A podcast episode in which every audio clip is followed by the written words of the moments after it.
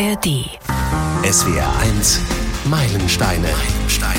Alben, die Geschichte machten.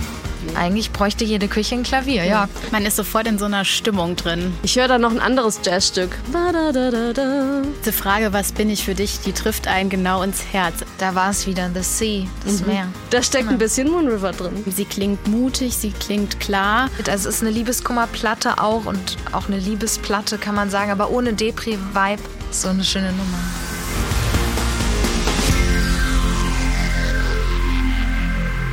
Ich bin Katharina Heinius, hallo. Und ich freue mich ganz besonders heute auf unseren S W R eins Meilenstein. Der besteht für mich einfach nur aus ganz viel Wohlfühlmusik. Wir sprechen heute über Feels Like Home von Norah Jones. zweitausendvier, also mit Erscheinen dieses Podcasts vor zwanzig Jahren, ist dieses Album erschienen. Es war ihr zweites Studioalbum nach ihrem Mega-Erfolgsalbum Come Away With Me, das zwei Jahre vorher erschienen ist. Come away with me in the night.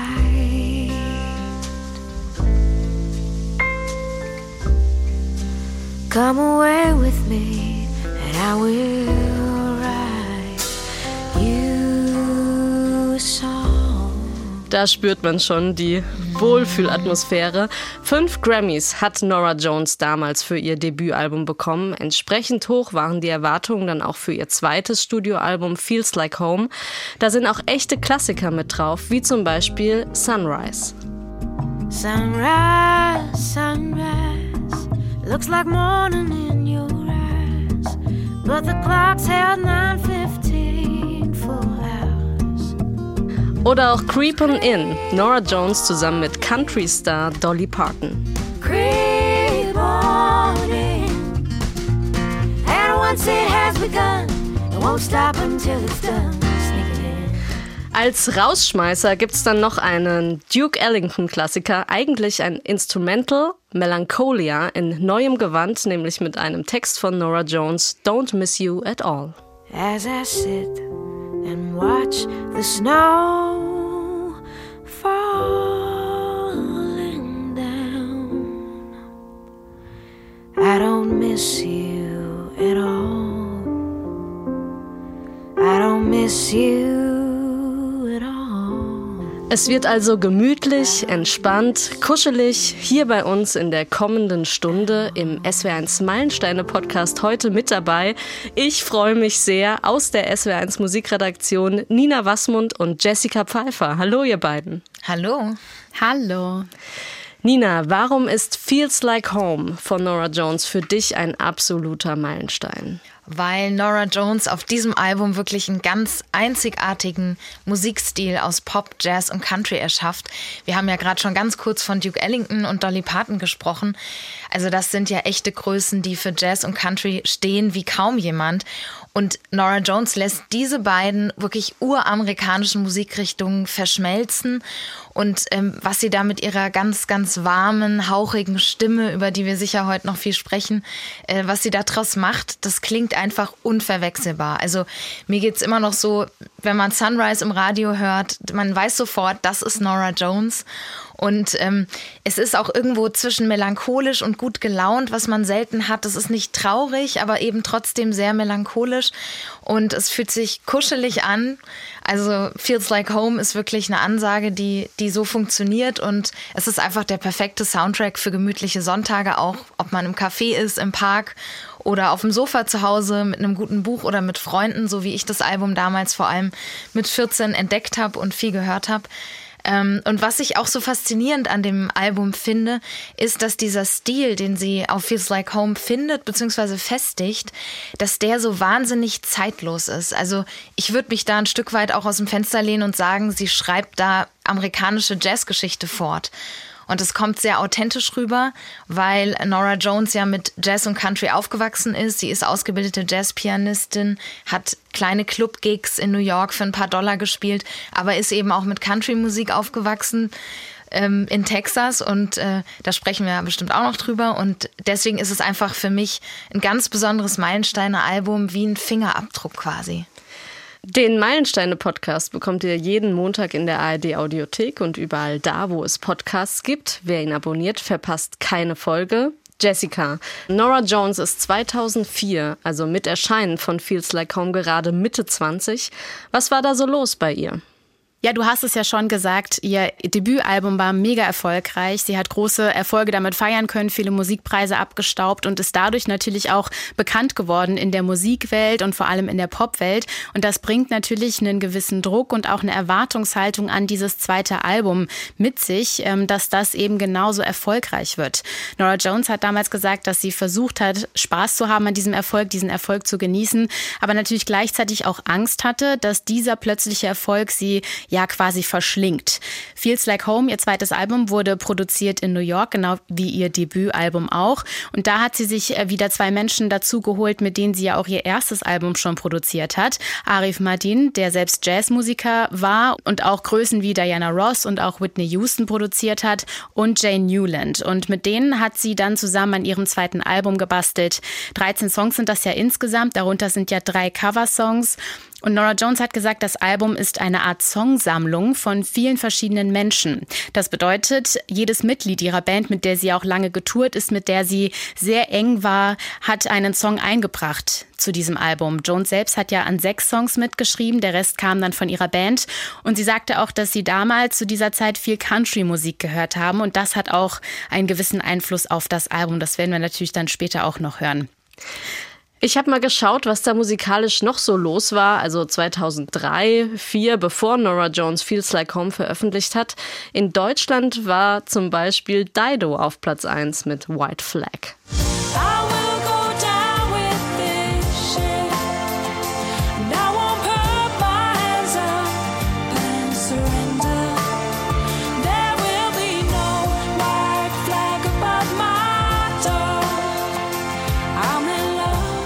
Dann gab es da auch noch Sarah Connor featuring Naturally Seven mit Music is the Key. Ich glaube, wir sind alle so in unserer Teenagerzeit ja, angekommen. Komplett total. Wieder dreizehn, vierzehn. Und dann gab es dann noch das russische Popduo t a t u mit All the Things She Said.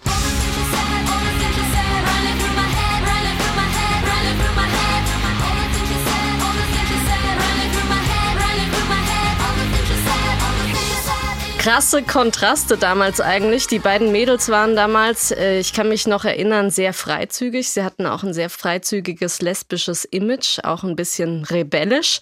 Das hat ihnen medial viel, viel Aufmerksamkeit beschert. Wir haben also gerade in der weiblichen Popmusik zweitausenddrei ein großes Spannungsfeld zwischen, ich möchte sagen, Pop-Romantik und Pop-Rebellion. Nina, Norah Jones ordnet sich da ja ganz klar der soften Seite zu, ein bisschen sophisticated sogar. Ja, ihr Image ist auf jeden Fall klar auf der romantischen Seite. Sie ist ja schon rein äußerlich mit ihren braunen Haaren, ihrer zierlichen Figur, eine sehr zarte Erscheinung, kann man sagen. Und ihre Stimme klingt auch sehr sanft, ziemlich mädchenhaft noch. Das hat sie witzigerweise in Interviews damals zu Beginn ihrer Karriere halt immer auch bedauert.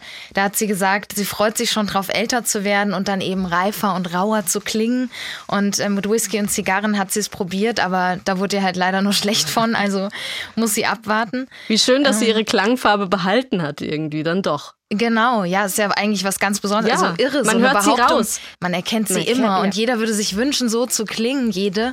Aber sie wollte rauer klingen, ist eigentlich total ironisch. Ist also, ja immer das, so, was man nicht hat, ja, will man vielleicht haben. Absolut, wie mit den Locken und den glatten Haaren, genau. Ja, und sie wirkt auch ziemlich schüchtern. Ich finde, das passt auch so zu diesem romantischen Image auf der Bühne. Am Anfang hat sie wenig gesprochen, manchmal war sie super introvertiert und hat auf jeden Fall jetzt nicht so cool gewirkt wie t a t u oder andere Gruppen zu der Zeit. Ja, und zum Thema Sophisticated noch.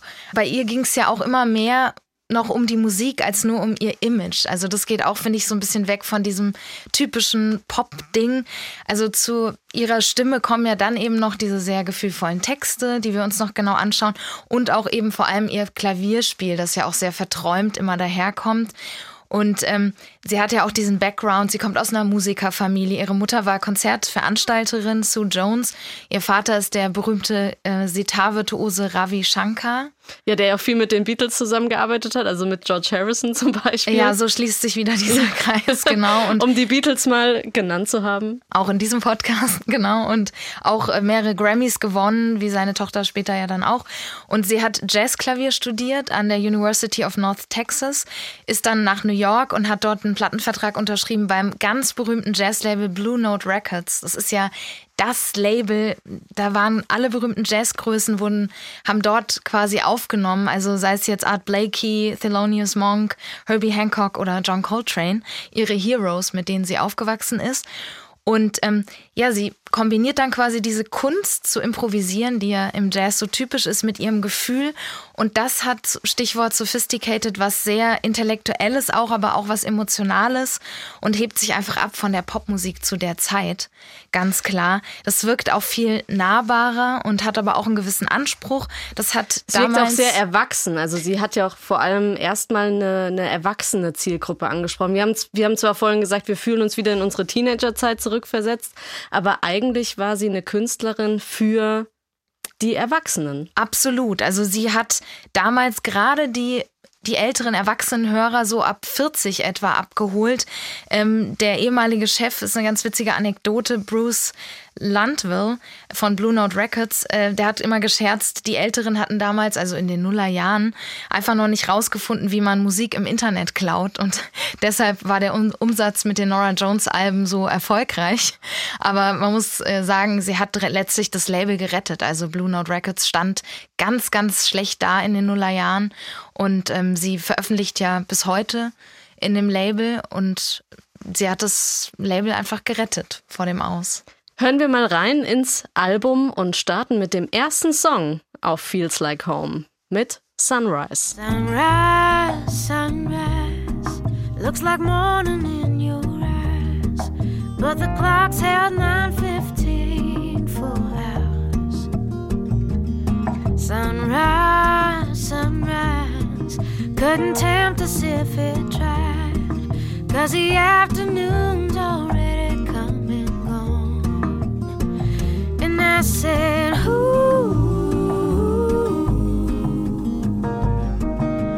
who, who, to you. Wir haben es gerade gehört, uh, uh, uh. Das ist sozusagen die Hookline eigentlich vom Song. Jessica, worum geht's? Ja, diese U-Us, die sind, ähm, die hatte sich äh, Norah Jones tatsächlich damals ausgedacht. Ähm, sie hat den Song ja zusammen mit äh, Lee Alexander äh, komponiert und geschrieben. Ähm, mit dem war sie ja auch damals zusammen. Das war der Bassist in der Band. Und diese Us, ähm, auf die kam dann Norah Jones ähm, eigentlich auf witzige Art und Weise. Sie meinte es damals eher als Scherz. Ähm, Lee Alexander hatte die Akkorde und auch ein paar Textstücke und die Melodie geschrieben. Ähm, dann kam Jones mit dieser Hook und sie sagt, naja, probieren wir es einfach mal aus. Sie hat es ihm dann vorgesungen und es hat, ähm, ja, es dann in den Song geschafft und ich glaube, das macht auch diesen Song so besonders, dass ihn ja auch wirklich jeder mitsingen kann. Wir haben ja eben schon drüber gesprochen, es ist irgendwie, ja, fast schon so ein bisschen melancholischer Sound, aber trotzdem ähm, macht es gute Laune, wie ich finde, und es ist ähm, ein Song, der, ähm, ja, hier vielleicht nochmal heraussticht. Es ist ja wirklich auch einer der bekanntesten oder der bekannteste Song von Norah Jones überhaupt. Und ähm, ich finde diese Kombination aus dieser gezupften Gitarre und dann auch immer das Klavier, was wieder reinkommt, ähm, also ein wunderschöner Song einfach. Und diese U-U-Us finde ich ja immer, die lassen so den Kopf leicht hin und her wippen und auch träumen. Sie laden irgendwie zum Träumen ein. Auf jeden Fall, ja, und das setzt, sehe ich genauso. Und das setzt sich eigentlich aber dann auch wieder vom Text ab, der wirklich auch sehr melancholisch und ähm, ja, durchaus auch was traurig Wehmütiges hat und äh, die Musik aber konträr. Sie fließt irgendwie. Ja, sie fließt wie Wasser im Grunde. Norah Jones ist ja in Sachen Songwriting und Text auch ein bisschen altmodisch, in Anführungszeichen. Ich kann sie sehr, sehr gut verstehen. Ich schreibe mir die Notizen für die S W R eins Meilensteine auch immer erst mit der Hand auf. Nina, Norah Jones macht das in ihrem, wie sie selbst sagt, unordentlichen Notizbuch. Wie können wir uns das vorstellen? Ja, genau. Das ähm, ist auf jeden Fall sehr sympathisch. Geht mir auch so, dass ich vieles immer noch mit der Hand schreiben muss. Es tut einfach gut, ne? Man hat es besser im Kopf irgendwie. Absolut. Es speichert, da gibt es auch Studien zu. Es speichert sich wirklich tiefer ab, wenn man was mit der Hand schreibt. Ähm, ja, also sie kommt ja vom Jazz. Das hatten wir eben schon. Den hat sie von der Pike auf gelernt. Da geht es viel um Spontanität, Improvisation. Aber die Grundstruktur, auch auf diesem Album, wenn man sich die Stücke genauer anguckt, die kann schon komplex sein mit einigen Akkorden, wo man auch wirklich mal Akkordstruktur und Melodielinien auch notieren muss, wenn man an einem Song arbeitet und feilt. Und sie arbeitet am liebsten im kreativen Chaos. Sie ist eine richtige Künstlernatur, kann man sagen. Ihr Klavier steht zum Beispiel auch, total absurd eigentlich, in der Küche, damit die Wege kürzer sind, wenn sie improvisiert und ihre Kinder versorgt. Und ich kann das total gut verstehen, weil der Großteil des Lebens spielt sich ja in der Küche ab, ne? Beim Kochen und so, und man sitzt zusammen und ist gemütlich. Also die Küche ist ja schon eigentlich ein sehr gemütlicher, familiärer Ort im, im Haus. Ja, eigentlich in jeder Familie oder in jedem Haushalt, absolut. Ein zentraler Ort auch irgendwie. Eigentlich bräuchte jede Küche ein Klavier, ja, ja, kann man mal so festhalten. Kann ich gut verstehen. Ja, absolut. Und ähm, Die äh, hat mal erzählt auch, ich muss ein unordentliches Notizbuch haben und das Ganze künstlerisch angehen. Das heißt, sie verwirft und überarbeitet auch viel. Das passt auch ganz gut äh, dazu, dass sie sagt, Musik hat viel mit dem Meer zu tun für sie persönlich. Klingt erstmal absurd, aber wenn sie es, wenn man ihr dann länger zuhört, ergibt es durchaus Sinn. Sie sagt, äh, wenn sie selbst Musik macht, dann wünscht sie sich, dass es sich anfühlt wie Eintauchen, wie wenn man eben ins Meer eintaucht. Und auch die Suche nach neuer Musik, die empfindet sie so. Also man schwimmt raus ins Unbekannte und probiert Dinge aus, und für eine Entdeckung muss man halt manchmal auch tief tauchen. Aber und sie zieht einem ja, ja auch in ihren Klang rein. Ihr Klang ist ja auch wie so eine Art Meer, in das man eintaucht. Das ist ein total stimmiges Bild. Gerade zum Beispiel bei Sunrise, da, ja, da spürt man richtig, wie die Wellen so gerade am Strand kommen und gehen. Das ist ja sie, also sie ich, ich ja. meine, sie fängt einen ja in ihren Klang ein. So ganz behutsam, behutsam und genau. langsam und zart. Das ist, hat überhaupt nichts ähm, Gewaltvolles oder äh, Dominantes in dem Sinne, das stimmt. Aber sie hat natürlich noch, wie wir schon gehört haben, von Jessica auch noch mit anderen zusammengearbeitet für das Album. Zum Beispiel auch eben Arif Mardin, mit dem hat sie ja schon ihr Debütalbum geschrieben.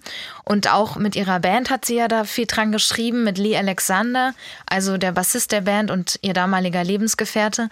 Und Richard Julian, der Gitarrist. Und gerade bei dem Kollegen hat sie so eine ganz andere Herangehensweise beobachtet.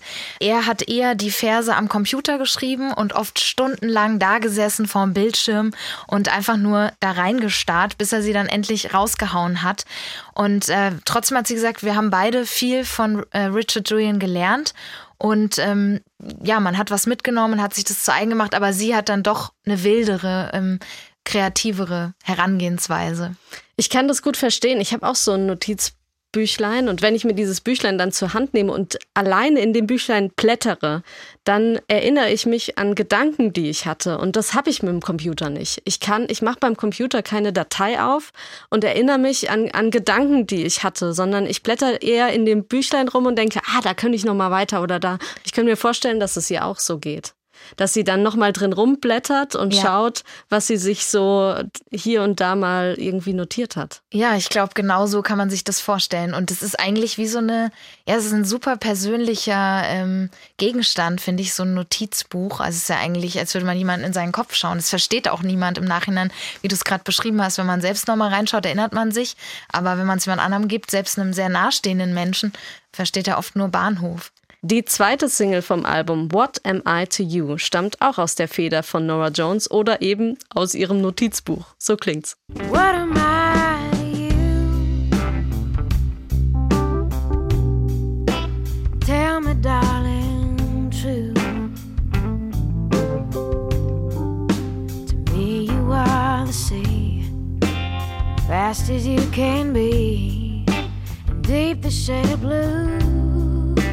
What am I to you? Was bin ich für dich? Jessica, worum geht's im Song?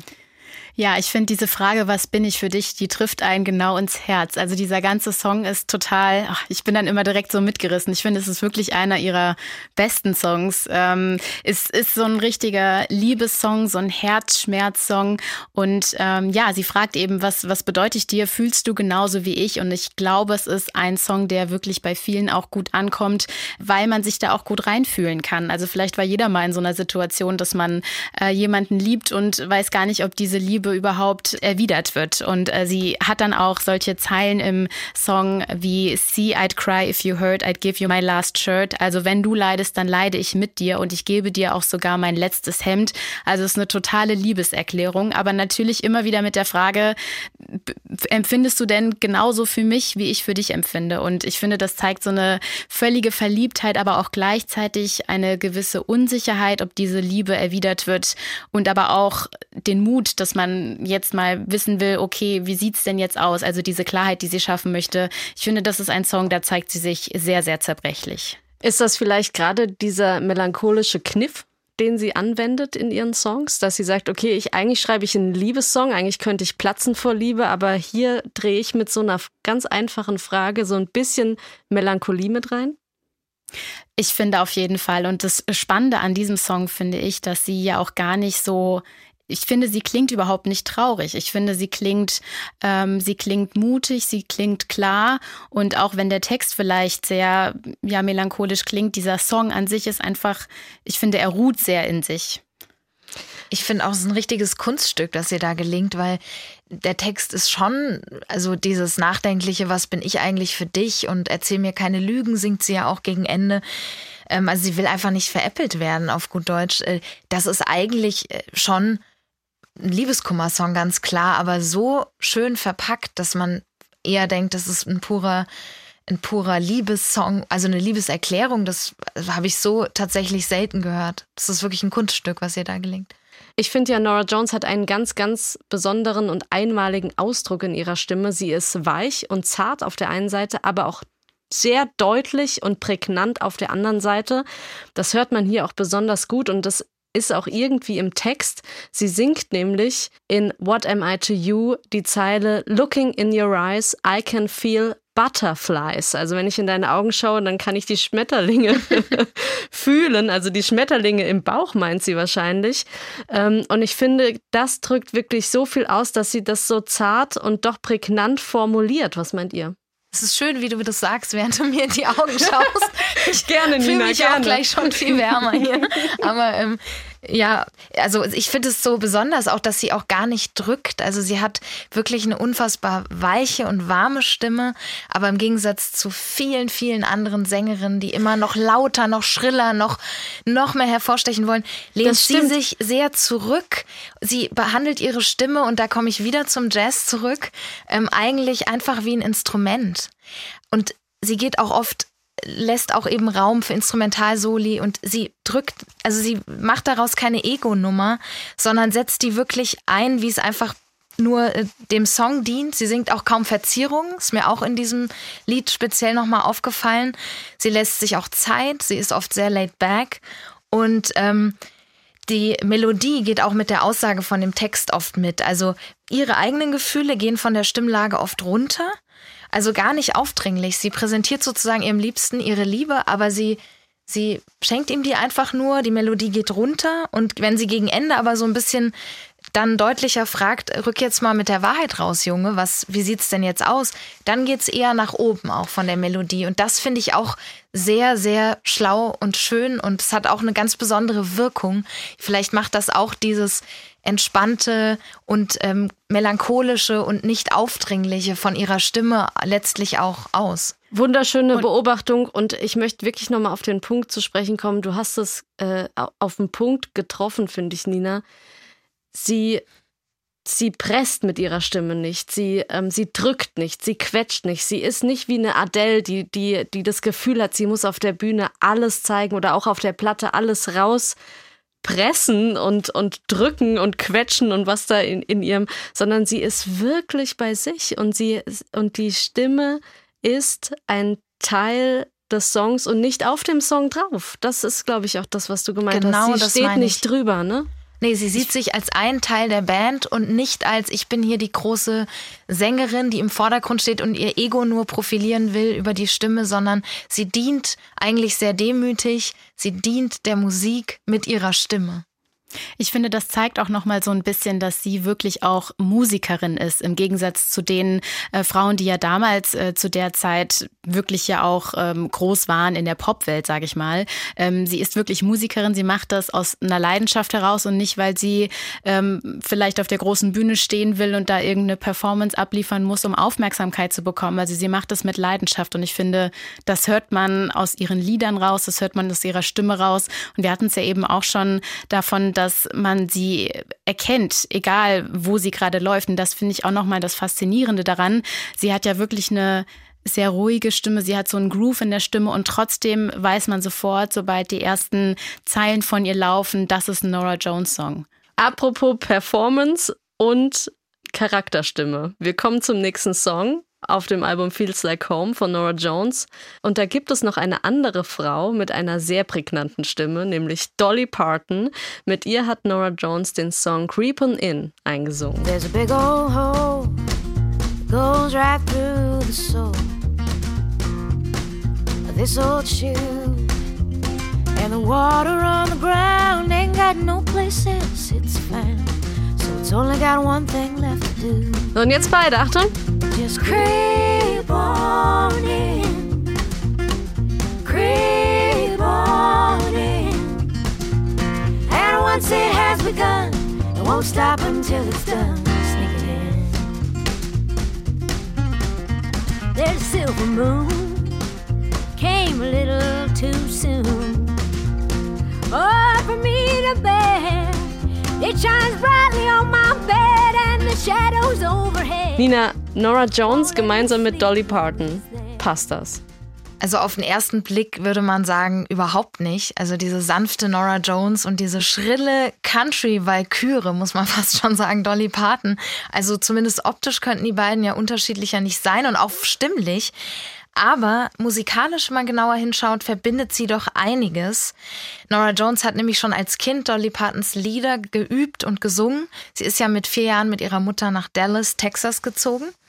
Und dort hat sie eben angefangen, als kleines Mädchen dann Klavierunterricht zu nehmen, Saxophon hat sie gelernt, Gitarre.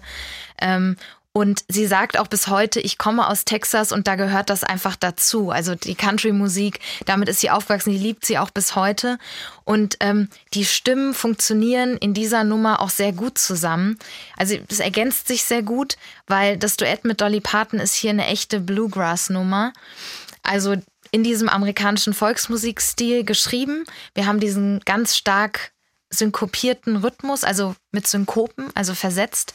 Und dann äh, Mandoline und Banjo. Und ähm, ich finde es super interessant, wie Dollys Stimme da einfach diese, diese typische Country-Bluegrass-Farbe da so reingibt. Aber Norah, ich finde sogar in der Aufnahme noch weniger als bei dem Live-Auftritt. Sie überdeckt sie nicht. Also sie hat ja nur diese zweite Strophe, die sie alleine singt, Dolly Parton. Und ansonsten singt sie eher die zweite Stimme dann im Chorus ja dazu. Und ähm, ja, ich sag mal, es ist jetzt nicht mein persönlicher Lieblingssong auf der Platte. Das wäre jetzt eher What Am I To You eben gewesen. Aber er bringt, muss man sagen, richtig Schwung auf die Platte und ähm, es sind ja sehr viele ruhige Nummern drauf und melancholische Nummern, aber der Song balanciert diese vielen ruhigen Nummern so ein bisschen aus und das finde ich doch insgesamt sehr schön, macht das Album einfach rund. Nina, du hast eben schon von einem gemeinsamen Live-Auftritt der beiden gesprochen. Ähm, Norah Jones hat äh, Dolly Parton tatsächlich als Special Guest bei einem Konzert in Nashville zweitausendvier auf die Bühne geholt. Jessica, wie können wir uns das vorstellen? Das ist ja auch optisch, ähm, Nina hat es auch schon angedeutet, liegen da Welten zwischen Norah Jones und Dolly Parton. Da liegen äh, mehrere Welten dazwischen, würde ich mal sagen. Ähm, also ich, wenn ich da Besucher gewesen wäre auf diesem Konzert, ich würde mir das ungefähr so vorstellen. Man sitzt da, schaut sich Norah Jones an, ist total hin und weg ähm, von ihrer Musik in so einer ja kuscheligen Wohlfühlatmosphäre. Und dann Tür auf, Dolly Parton kommt rein im kleinen äh, roten Glitzerkleid mit großem Ausschnitt, viel Make-up, äh, Hochsteckfrisur und Bling-Bling überall, so wie wir Dolly Parton kennen. Und zwei und, Oktaven höher als Und zwei Oktaven höher, genau, mit so viel Energie. Und äh, genau diese Gegensätze, über die wir eben gesprochen haben, die werden da live äh, nochmal viel deutlicher. Also der Unterhaltungsfaktor wird einfach mal so hoch zehn gesteigert von Dolly Parton. Und sie ist halt einfach viel extrovertierter. Das nimmt man da auch richtig wahr. Sie umarmt sie auch gleich und macht Norah Jones ein Kompliment. Und es ist total niedlich, wie sie sich dann freut. Und total lustig auch, weil modisch liegen da halt auch, das wollte ich nur noch mal bekräftigen, auch so Welten auseinander. Norah Jones sagt, sie findet es unmoralisch, mehr als hundert Dollar für ein Kleid auszugeben. Und ich glaube, Dolly Parton, dann brauchen wir jetzt nicht mit anfangen, aber das ist nochmal eine ganz eigene Folge. Bevor wir weiter über den Auftritt reden, würde ich sagen, hören wir doch einfach mal rein, wie Norah Jones Dolly Parton zweitausendvier in Nashville auf die Bühne gebeten hat. We have a very special guest right now who actually needs no introduction, so you know Dolly Parton.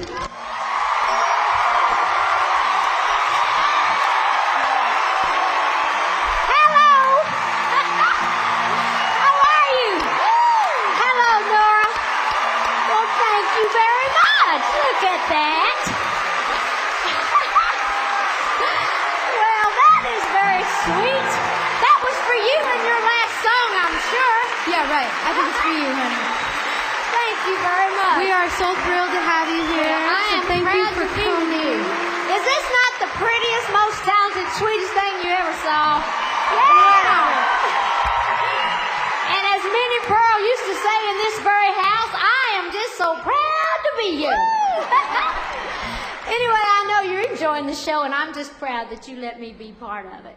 We love you. To you, you do have a song for me, don't you? We do. Oh, or did you just want me to show? I just friends? wanted to see your dress, actually. Friends benefits working with Norah. I feel like June Carter. Dolly Parton übernimmt sofort das Entertainment. Sie bringt Stimmung in die Bude. Eigentlich gut und erfrischend für Norah Jones. Ja, absolut. Also am coolsten will ich erstmal dazu sagen, ist bei diesem Auftritt eigentlich das Mandolinen-Solo. Ach, gar nicht Dolly Parton. Aber, auch, aber. Also für, wir verlinken äh, das genau. äh, entsprechende YouTube-Video, verlinken wir in den ähm, Shownotes zum S W R eins Meilensteine-Podcast am zuverlässigsten auf S W R eins punkt de zu finden. Ja, also es lockert den Auftritt auf jeden Fall um hundert Prozent auf und ergänzt sich total gut und ist erfrischend. Also ich glaube, man bräuchte jetzt keine Platte, ehrlicherweise, mit zwölf oder dreizehn Titeln, die beiden im Duett. Aber diese eine Nummer ist, ist absolut erfrischend für so einen Norah Jones Konzertabend. Und es ist auch schön zu sehen, wie sie da aufblüht und dann auch immer nochmal lockerer wird und wie die beiden sich, die haben auch ganz viel Blickkontakt, während sie singen. Also es ist schon eine Harmonie zwischen den beiden und das ist doch wunderbar, dass es gerade eben solche Grenzen oder auch wenn Menschen unterschiedlich leben und dann sehen sie auch unterschiedlich aus, ist ja immer ein Ausdruck davon auch, dass sie trotzdem eben über die Musik so verbunden sind. Das ist ja das Universelle und Schöne an der Musik. Also wir empfehlen ja. einfach mal das Video anschauen, Dolly Parton gemeinsam mit Norah Jones. Jessica, zurück zum Inhalt des Songs. Worum geht's in Creepin' In? Ja, Creepin' In bedeutet ja, wenn man es auf Deutsch übersetzt, sowas wie einschleichen oder eindringen. Und genau darum geht es auch in dem Song, wie sich quasi jemand oder etwas langsam in das Leben einer Person einschleicht und es dann übernimmt. Ähm, im ersten Vers, da singt sie über ein Loch in einem alten Schuh und da dringt Wasser ein. Unangenehme Vorstellung irgendwie. Und äh, dieses Wasser ist also etwas Unerwünschtes, etwas Negatives, was sich langsam einschleicht. Und äh, sie singen dann auch, once it has begun, it won't stop until it's done. Also wenn das einmal angefangen hat, dann ist es nicht mehr aufzuhalten. Und das symbolisiert so ein bisschen so eine Verletzlichkeit und auch diese Unfähigkeit, sich selbst zu schützen, dass man einfach machtlos ist, wenn sich so etwas oder jemand in das Leben einschleicht und eindringt. Eigentlich auch ganz schön krasse Aussage, ne? Also ganz schön ein heftiges Thema für einen Song. Auf jeden Fall und ich finde, da passt dann auch musikalisch dieses schnellere Tempo durch die Gitarre und das Schlagzeug. Also dieser Song, hatten wir jetzt auch schon äh, mehrfach drüber gesprochen, fällt ja so ein bisschen raus aus diesem Album. Man hört diesen Country-Einfluss und ich finde, dieses schnellere Tempo ähm, mit dieser Vorstellung, dass ich Wasser so langsam in mhm. den Schuh bahnt. Äh, und wieder haben wir auch das Thema Wasser. Und schon wieder, wieder das Thema Wasser und Meer. Ja, genau. Irgendwie scheint da was dran zu sein. Dolly Parton auf der einen Seite, Townes Van Zandt auf der anderen. Norah Jones hat hier auf ihrem zweiten Studioalbum gleich zwei amerikanische Country-Superstars verewigt. Dolly Parton noch in echt, also mit ihrer Stimme und auch live. Townes Van Zandt als Coversong. Be Here to Love Me. Who cares what the night watchmen say? Stage has been set for the play, so just hold me and tell me you'll be here to love me today.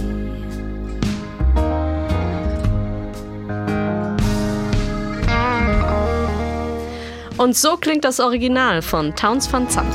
But I don't care, I want you to stay. Hold me and tell me you'll be here to love me today. neunzehnhundertsiebenundneunzig ist Townes Van Zandt gestorben. In den zweitausender Jahren ist das Interesse vor allem in Amerika an ihm und seinen Songs wieder größer geworden. Es gab zweitausendvier auch einen Dokumentarfilm über ihn, der auch so heißt wie der von Norah Jones gecoverte Song Be Here to Love Me. Nina, wir kennen Townes Van Zandt in Europa nicht ganz so gut wie die Amis. Was war das so für ein Typ und warum passt er hier ganz hervorragend auf das Album von Norah Jones? Townes Van Zandt ist ein Country-Musiker und Songwriter aus Texas, aber schon eine bisschen ältere Generation. neunzehnhundertvierundvierzig ist er geboren und siebenundneunzig gestorben. Und er gilt als Songwriter der Songwriter in den U S A. Also er wird von den ganz, ganz großen Ikonen in Amerika bis heute verehrt. Also Bob Dylan, Emmylou Harris, Guy Clark, und äh, für die hat er, also er hat eigene Songs eben geschrieben, die zum Teil aber im Cover von anderen Songwritern berühmter wurden als in seiner eigenen Version. Und äh, dieses Lied... So ein bisschen wie bei Dylan. Stimmt, ja. ja. Wenn wir da auch nochmal, da haben wir schon wieder Adele dann drin, wenn wir an Bob Dylan. Ja, okay. Ja, okay, okay. Viele Querverbindungen. Viele Querverbindungen. Ja, also und dieses Lied speziell Be Here to Love Me ist ähm, ein Liebeskummer-Trennungssong von neunzehnhundertneunundsechzig. Und ich finde, es passt perfekt auf dieses melancholische Album. Ich muss auch gestehen, früher beim Hören hätte ich nie gedacht, dass es nicht ihr Stück ist. Ich finde, sie macht sich das so sehr zu eigen und es fügt mhm. sich so gut ein. Und es passt auch so gut, wenn man die Hintergründe kennt, weil Van Zandt auch wie Norah Jones offen war für Einflüsse jenseits der Country-Musik. Also was Norah Jones ja total ausmacht, ist eben, dass sie outside the box, also raus aus diesen Genre-Schubladen geht. Und er ist, gilt als der Vorläufer des Alternative Country, auch wegen seiner düsteren Themen. Er war ein eher depressiver Typ. Er kämpfte seit seiner Jugend schon, also er hat seit seiner Jugend mit Drogensucht und psychischen Krankheiten gekämpft. Und deshalb galt er auch in der Country-Industrie in Nashville als nicht verwertbar, weil das eben zu düster war. Aber auch so ein bisschen als Geheimtipp unter Musikern und Musikfans, weil die gerade gesagt haben, das ist total authentisch und das fasziniert uns, weil es so authentisch ist. Und ähm, er ist sogar von seiner Art her, habe ich da auch Parallelen gefunden, weil er war eher der Meister der kleinen Auftritte, der intimen Auftritte. Da konnte er super witzig sein und aufdrehen und Anekdoten erzählen. Ein bisschen wie Norah Jones, was wir eben äh, besprochen hatten bei dem Auftritt mit Dolly Parton. Also da sehe ich auf jeden Fall große Parallelen, weil sie ist ja auch nicht die schrille Pop-Tanzmaus, sondern konzentriert sich aufs innere Gefühl. Und es geht ihr nicht nur ums Plattenverkaufen, das hat sie an vielen Stellen klar gemacht. Aber nochmal kurz zum Song. Den äh, interpretiert sie auf jeden Fall viel langsamer als im Original. Das macht ihn schon, bricht ihn schon mal so runter in so einen, ähm, ja, auch wieder jazzig angehauchten Song. Und ähm, man hat aber immer noch den Country-Vibe, auch durch die Mundharmonika ganz stark. Und äh, ihre Stimme ist natürlich sehr entspannt. Ihre Klavierparts bringen wieder dieses, diese Jazzfarbe rein. Und sie singt das Ganze aber viel, viel sinnlicher, finde ich, als er. Das ist auch sowas, wo man einfach, also man hat richtig Bilder im Kopf, man kann sich richtig vorstellen, wie sie da mit einem Glas Rotwein auf der Couch sitzt, mit dem Ex, darum geht's ja in dem Song, und ihn nicht gehen lässt. Und ähm, das ist großartig, also was sie aus dem Song macht. Äh, auf jeden Fall gänsehautmäßig. Sie hat ja auch andere Songs noch von ihm gecovert live. Genau, sie hat ja nicht nur diesen Song eben von ihm, sondern äh, sie, sie spielt, sie kennt sein Œuvre, sie weiß, äh, sie kennt seine Songs. Ähm, stellt sich Norah Jones hier vielleicht auch ganz bewusst in so eine Art Songwriter-Kanon? Also ich meine, wir haben Dolly Parton als, als auch als Country-Superstar, wir haben noch Duke Ellington auf dem Album, Townes Van Zandt hier jetzt als Vertreter der, der großen amerikanischen Songwriter-Liga. Stellt sie sich da vielleicht auch oder versucht sie sich langsam so in einer Reihe vielleicht auch zu positionieren? Also sie nutzt auf jeden Fall ganz stark ähm, den Kanon von diesen Songwritern als Inspirationsquelle. Aber man darf auch nicht vergessen, eben wo sie herkommt von ihrer musikalischen Ausbildung, in ihrem, wie sie eben als Musikerin denkt und in ihrer Welt, also in dieser Jazz- Welt in New York ist es ganz normal, Standards neu zu interpretieren oder also eben Songs von anderen neu zu interpretieren. Das war ihr täglich Brot, bevor sie quasi berühmt geworden ist mit dem ersten Album. Und man darf ja auch nicht vergessen, dass sie erst vierundzwanzig ist, als sie diese Platte aufnimmt und die rauskommt und dass sie der Welt natürlich auch noch beweisen will, dass sie wirklich was drauf hat, nicht nur als Sängerin. Und ähm, ja, sie hat da auch eben schon viel Erfahrung, auch mit kleinen Club-Gigs in New York. Seit neunundneunzig lebt sie ja dort, aber sie hat noch nicht so viel Erfahrung als Songwriterin. Von daher könnte es tatsächlich sein, dass, dass sie das auch einfach hilfreich fand, so gute Songs von Songwritern wie Van Zandt sich zu eigen zu machen, statt mühsam jetzt vielleicht auch was aus sich rauszupressen, was jetzt so noch nicht da ist oder was noch, was noch kommt. Und sie ist da auch schon sehr selbstbewusst, finde ich, für ihre vierundzwanzig Jahre. Sie stellt sich da wirklich in eine Reihe mit den Größten der Großen der U S A. Also Duke Ellington gibt ja kaum einen größeren Namen. Tom Waits haben wir auch noch auf der Platte mit The Long Way Home. Äh, Dolly Parton, Van Zandt. Also Angst vor, vor großen Namen hat die junge Norah nicht. Sie hat ja auch noch ein Duett äh, zum Schluss mit Ray Charles aufgenommen in der Zeit. Also sie ist sehr, sehr mutig. Aber warum, warum sollte sie Angst vor großen Namen haben? Ihr Vater ist auch ein großer Name. Ravi Shankar ist äh, in der ähm, westlichen Musikszene als indischer Musiker wirklich der Großmeister. Er hat, er hat mit den Beatles äh, viel gearbeitet. Er war, er war ein Name. Er hat sich, er hat sich etabliert. Sie ist seine Tochter. Ja, daher kommt vielleicht auch das, ähm, dieses wunderbare Gefühl für Improvisation, weil in der indischen Musik geht ja auch viel um Im- Improvisation. Absolut. Ich weiß, dass sie sich nicht gut kannten. Sie haben nicht viel Zeit miteinander verbracht, aber das muss ja manchmal nicht sein, um, um es irgendwie in den eigenen Genen oder in sich selbst zu spüren, dass man da was hat. Ja, beziehungsweise sie hatten dann in einer ganz entscheidenden Phase wieder Kontakt, so seit sie etwa achtzehn war. Und ähm, ich bin davon überzeugt, dass sie ein ganz anderes Mindset, einen ganz anderen Mut oder ein Selbstbewusstsein da sicherlich auch in vielen Gesprächen mit ihm dann als junge Frau vor der Aufnahme von diesem Album bekommen hat und mit einer anderen Selbstverständlichkeit, als es jetzt mit, vielleicht mit jemand, der nicht aus so einer Musikerfamilie mit so ja. einem großen Vorbild kommt. Diejenige oder derjenige hätte sich das wahrscheinlich so nicht getraut in dem Alter. Zweite Platte, also das ist schon mutig. Sie hat ja ne? auch noch eine Halbschwester, Anushka Shankar, die ja wiederum in der indischen Musikszene ein Superstar ist. Also auch da gibt es ja Wechselwirkungen irgendwie. Und mit ihr hat sie auch schon zusammen Musik gemacht, genau. Aufnahmen gemacht, ist auch in ihrem Podcast zu Gast. Es gibt da auch einen ja. gemeinsamen Song von den beiden.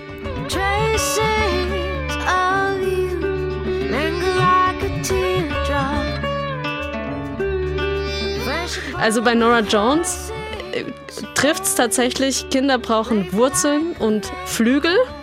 Ne? Sie braucht auch einen Flügel, damit sie ordentlich Klavier spielen kann. Und die Doppelten. Wurzeln in der, in der familiären Basis, die musikalischen Wurzeln sozusagen. Ähm, Norah Jones kreiert ja mit ihren Songs, wie ich finde, die perfekte Melange aus Pop, Jazz und Country. Über Pop haben wir schon ein bisschen gesprochen, den Country-Einfluss auch. Jetzt kommen wir mal eindeutig zum Jazz-Einfluss. Und den serviert uns Norah Jones praktisch auf dem Silbertablett, den müssen wir nicht lange suchen, in Don't Miss You At All. As I sit and watch the snow falling down, I don't miss you at all, I don't miss you at all, I don't miss you at all. Die Musik stammt im Original von Duke Ellington und seinem Instrumentalstück Melancholia.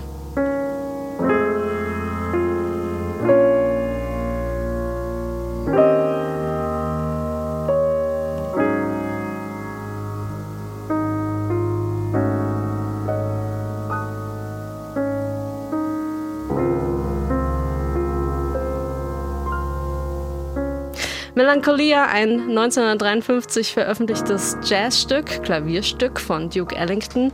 Norah Jones hat hier einfach einen Text draufgeschrieben. Jessica, wie hat sie das konkret gemacht?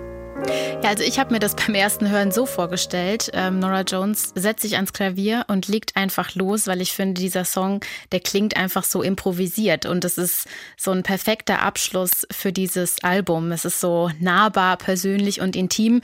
Und ähm, witzigerweise ist der Song auch genau so entstanden. Ähm, sie hat damals tatsächlich gesagt, dass sie eigentlich es hasst, wenn Leute sich zum Beispiel alte Charlie Parker-Songs nehmen und die einfach vertonen. Und sie hat damals gesagt, ich werde nie einen Text zu Duke Ellington schreiben. Das ist heilig und das sollte man nicht tun. Sie hat es aber dann gemacht.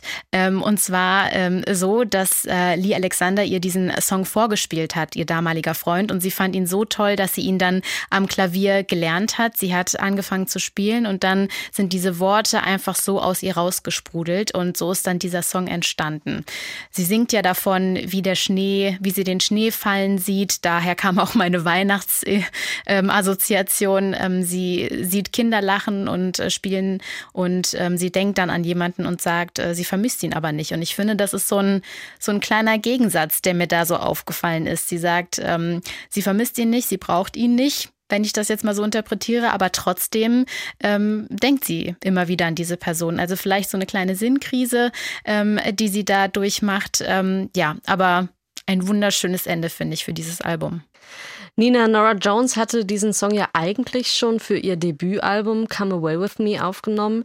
Warum hat es der Song da nicht mehr mit drauf geschafft?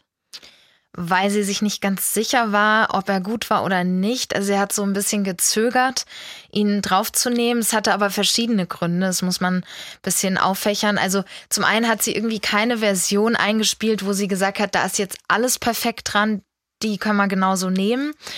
Und außerdem wurde der Song auch einfach ausgestochen von dem Standard The Nearness of You. Dafür hat sie sich entschieden, weil der einfach ein bisschen weniger traurig ist. Und ähm, das hat ihr in dem Fall dann besser gefallen. Und außerdem hat sie auch dran gezweifelt, die Erlaubnis, also den Song von Duke Ellington zu verwenden, ob sie die überhaupt bekommen. Sie haben es aber nicht mal versucht. Und äh, nachdem dann das erste Album so erfolgreich war, äh, hat ihr Plattenboss Bruce Lundvall ähm, mit diesem Demo nach der Erlaubnis gefragt und sie bekommen, bevor er überhaupt Norah Jones nochmal fragen konnte oder irgendwie eingeweiht hat. Da war sie natürlich dann super happy drüber. Und ähm, ja, das ist ein wunderbarer Abschluss, äh, zu, äh, ein Zurückkehren auch auf gewisse Art zu ihren Wurzeln. Das macht sie auch immer wieder im Lauf ihrer Karriere, dass sie zu ihren Wurzeln zurückkehrt. Das sechste Album von ihr, Daybreaks von zweitausendsechzehn, ist sogar ein komplettes Jazz-Album. Da interpretiert sie auch wieder einen Standard von Duke Ellington, African Flower. Und spielt auch mit einer lebendigen, lebenden Jazzgröße mit Saxophonist Wayne Shorter. Der ist durchgängig auf der Platte dabei. Also sie ist und bleibt irgendwo auch die Jazzmusikerin aus der New Yorker Szene, aus den Clubs, die sich über jeden Gig freut, die für zwanzig Leute am Anfang ihrer, ihrer Zeit als Musikerin hat sie für zwanzig Leute im jüdischen Gemeindehaus für dreihundert Dollar pro Gig gespielt und sich gefreut, dass sie noch versorgt wurde mit einem Sandwich. Also die Norah Jones, die gibt's auch immer noch und die verliert sie auch, glaube ich, nicht mehr. Wie schön, dass es Don't Miss You At All dann auf Feels Like Home geschafft hat. Und irgendwie ist dieses Album ja auch gefühlt ein Nachhausekommen für Norah Jones. Ähm, es spiegelt ihre ganz persönlichen Musikgeschmack wider, da wo sie als Musikerin, Künstlerin herkommt und was sie mit den vielen verschiedenen Einflüssen um sie herum so gemacht hat. Nina, Jessica, was ist für euch das Vermächtnis von diesem Norah Jones Album? Also ich finde, es knüpft einfach super an ihr Debütalbum an, das ja so mega erfolgreich war. Und ich glaube, es ist auch genau das, was die Fans damals wollten und brauchten von ihr und was sie einfach so gut kann.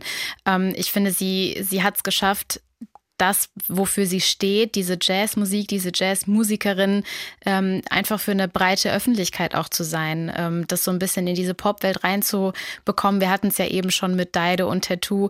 Äh, das waren ja Songs, die ja komplett anders sind als das, was Norah Jones macht. Und trotzdem hat Norah Jones es geschafft, ähm, ja, in, ein breites Publikum äh, zu bekommen und ähm, da zu begeistern. Und ich finde, ähm, dass sie das toll gemacht hat, indem sie natürlich klar ihrer Jazz-Musik-Affinität treu geblieben ist, aber trotzdem auch mal ja eine neue Richtung eingeschlagen hat, in Richtung Country, in Richtung Pop. Und ähm, ich finde, das macht sie aus und das hat sie auf diesem Album definitiv auch gezeigt.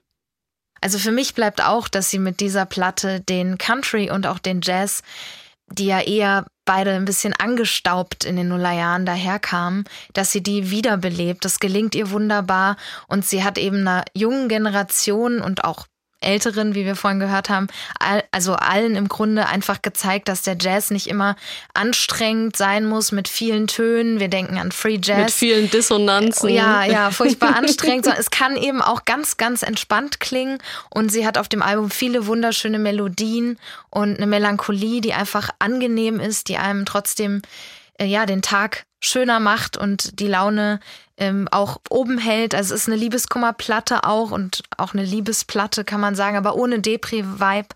Und es ist vor allem ein ganz entspannter Gegenpol, finde ich, zur Popmusik der Nullerjahre.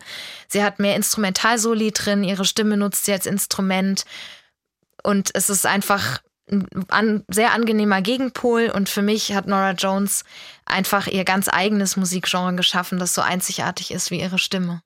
Ich bin sehr gespannt. Dieser Podcast erscheint ja im Februar zwanzig vierundzwanzig und im März, also am achten März, am Internationalen Frauentag wohlgemerkt, erscheint ein neues Album von Norah Jones. Man kann schon ein bisschen online reinhören, aber da bin ich auch wirklich gespannt drauf, wie sie sich auch da wieder neu erfinden wird.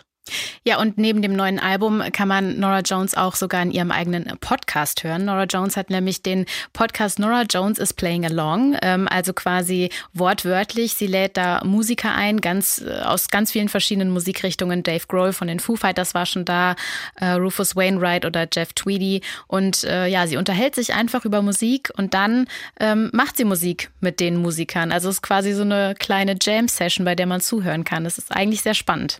Wir verlinken diesen Podcast auch in den Shownotes unter S W R eins punkt de am zuverlässigsten. Ich gehe jetzt nach Hause, schmeiß mich mit der Schmusedecke aufs Sofa und höre mir dieses Album nochmal von vorne bis hinten an. Und wenn ihr das auch macht, wenn ihr dieses Album nochmal hört, wo ihr dieses Album hört, wie ihr dieses Album hört, ob ihr dieses Album hört, schreibt mir gerne an meilensteine at s w r punkt de. Freue mich über jede Anregung, in welcher Lebenssituation man dieses Album am aller, allerbesten hören sollte. Ich bedanke mich bei Nina Waßmundt und bei Jessica Pfeiffer. Es hat mir großen Spaß gemacht, heute mit euch über Norah Jones zu sprechen. Danke dir. Mir auch, auf jeden Fall. Tschüss, macht's gut. Ciao. Tschüss. Und wenn ihr neben entspannten und emotionalen Klängen von Norah Jones noch etwas Gutes für eure mentale Gesundheit tun wollt, dann gibt's noch einen Podcast-Tipp von uns, Danke gut von den W D R-Kollegen von Cosmo. Da sprechen viele bekannte Personen wie zum Beispiel auch Kurt Krömer oder Rapperin Loredana über Mental Health.